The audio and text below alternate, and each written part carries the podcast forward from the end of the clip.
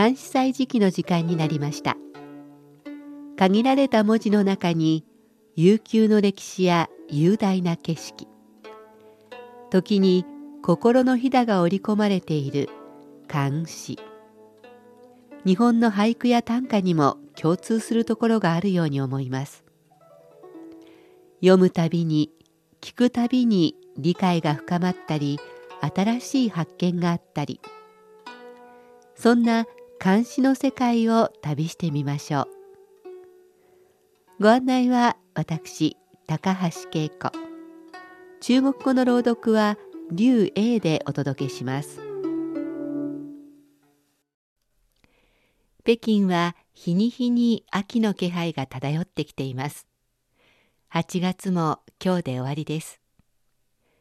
先週1週間私は世界遺産でもある安徽省の黄色い山鉱山の旅を楽しみました。祈願松雲海温泉が鉱山の四絶4つの素晴らしいものと言われています。今回は天気が良すぎて雲海は見られませんでしたが祈願に寄り添う松の木の緑色が印象的でした。岩と松が同時に楽しめるのが鉱山の特徴かもしれません岩や峰にはその形からいろいろ想像力を働かせた名前がついています私が中でも印象に残ったのは夢の筆に生きる花という峰です。ひっくり返して筆の穂先を上にしたような形をした峰の先にまるで花束のような形をした松が生えているのです。この峰にはこんな伝説があります。李白が鉱山を訪れ詩を書いたりもてなされて楽しくお酒を飲んでいたのですが酔っ払って詩を書いていた筆を落としてしまいましたその筆は地面に刺さり気がつくと大きな峰になって筆の先が天を向いていたというものです筆が峰になるというのは伝説でしょうが李白が鉱山の近くを訪れ作品を残したのは本当のようですでは今日はその李白の秋歩の歌を紹介します。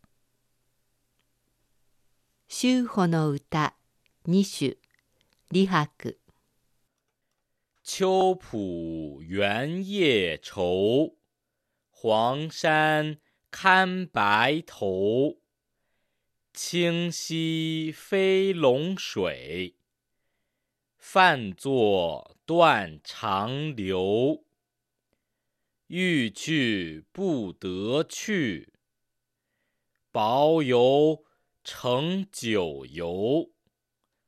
何年是归日？雨泪下孤舟。秋歩猿は夜憂う。高山白頭に耐えたり。整形は老衰にあらざるにかえって断腸の流れをなす。さらんと欲して猿を得ず白遊旧遊となる。いずれの年かこれ帰る日ぞ。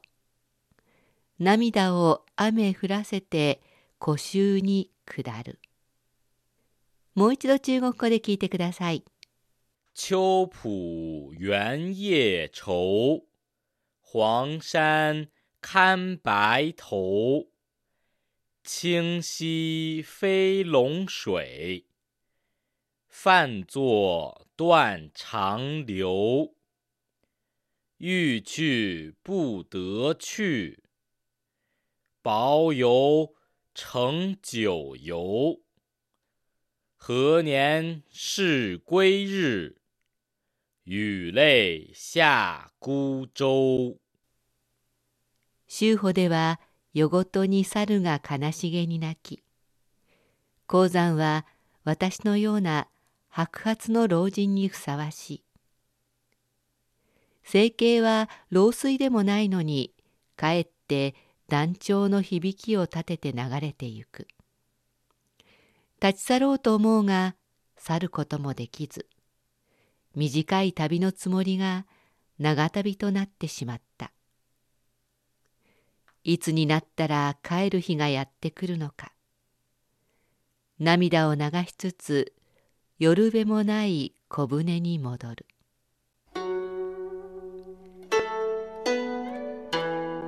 作者李白は政党の詩人。徒歩八挙医と並んで日本でもよく知られている詩人ではないでしょうか。聖夜詩津戸に白帝城を発す。ロザンの幕府を望む。など有名な詩がたくさんありますが白髪三千条の漢詩もおなじみではないでしょうか。これは今日紹介した17首連作の秋穂の歌の15首目の一部で今日の詩は2首目ですタイトルの秋穂というのは安徽省基地県の西南にある地名で晩年54、5歳の李白が放浪の末にたどり着いた地です。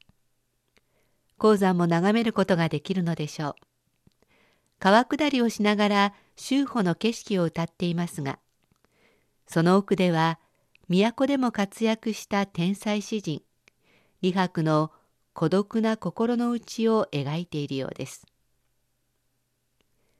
学生時代はいかにも中国らしい誇張表現として白髪三千条を捉えていましたが改めて連作17首を最初から最後まで読むと李白の切ない気持ちがひしひしと伝わります。ではおしまいにもう一度聞いてください。秋穂の歌二首李白秋浦原夜愁，黄山看白头。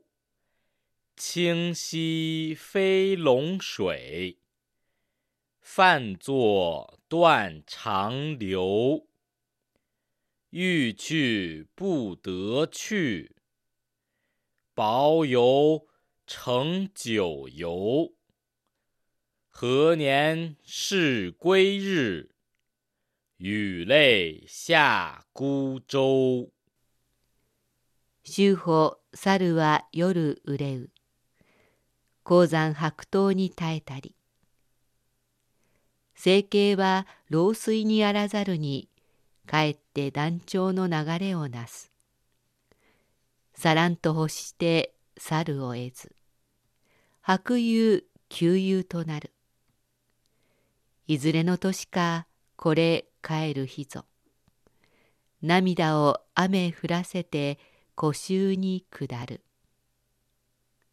秋穂では夜ごとに猿が悲しげに泣き、鉱山は私のような白髪の老人にふさわしい。整形は老衰でもないのに、かえって断腸の響きを立てて流れてゆく。立ち去ろうと思うが、去ることもできず。短い旅のつもりが長旅となってしまった。いつになったら帰る日がやってくるのか。涙を流しつつ夜べない小舟に戻る。関西時期、今日は李白の秋穂の歌を紹介しました。